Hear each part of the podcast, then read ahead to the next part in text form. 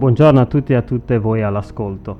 Anche oggi abbiamo entrambi i testi suggeriti dal libretto Un giorno una parola. Il primo brano è tratto dal libro del profeta Isaia al capitolo 44, il versetto 24, che leggeremo subito. Così parla il Signore, il tuo Redentore, colui che ti ha formato fin dal seno materno. Io sono il Signore che ha fatto tutte le cose. Io solo ho spiegato i cieli, ho disteso la terra, senza che vi fosse nessuno con me. Il secondo testo invece è tratto dalla prima lettera di Paolo ai Corinzi al capitolo 8, il versetto 6. Così scrive l'Apostolo, Per noi c'è un solo Dio, il Padre, dal quale sono tutte le cose, e noi viviamo per Lui e un solo Signore, Gesù Cristo, mediante il quale sono tutte le cose e mediante il quale anche noi siamo.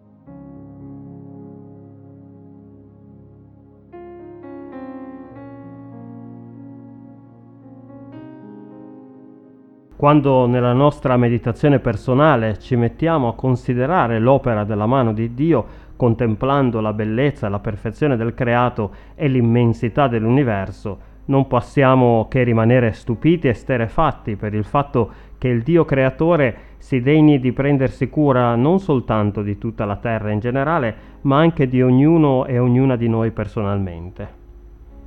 Come dice il salmista, quando io considero i tuoi cieli, opera delle tue dita, la luna e le stelle che tu hai disposte, che cos'è l'uomo perché tu lo ricordi? Il figlio dell'uomo perché te ne prenda cura? Il Dio creatore dei cieli e della terra infatti non ha creato ogni cosa per poi lasciarla al proprio destino come un costruttore che mette in carica l'orologio da lui appena costruito e poi lo lascia andare fino all'esaurimento della carica ma egli ha fatto il mondo in modo che possa creare nuova vita e sostenerla, oltre che intervenire personalmente per manifestare la sua continua provvidenza. Fin prima della creazione dell'universo, inoltre, il Signore ha agito secondo la sua grazia nel suo Figlio Gesù Cristo, che era presente già nell'atto della creazione, manifestando in questo modo la sua immensa compassione e il suo amore incondizionato per il creato e per le sue creature. Gesù Cristo non è stato mandato come premio per i giusti e per i sani, ma come medico per gli ammalati e gli ingiusti.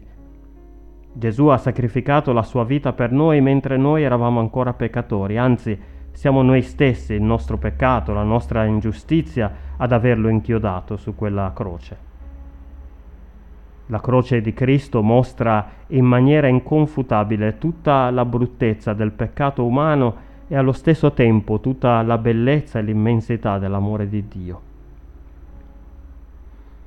Quindi non solo il Signore si prende cura dell'uomo nonostante la sua piccolezza di fronte alla magnificenza della creazione, ma addirittura si fa lui stesso uomo, si carica di tutto il nostro peccato sulle sue spalle che assorbe nella sua morte e ci offre sempre nella risurrezione la possibilità di un nuovo inizio, avendo vinto sul peccato e sulla morte.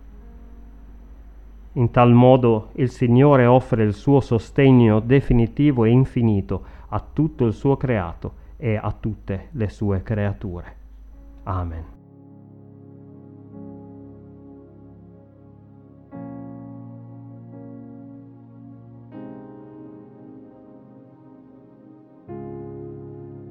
Per la preghiera conclusiva leggiamo le parole contenute nel libretto Un giorno una parola.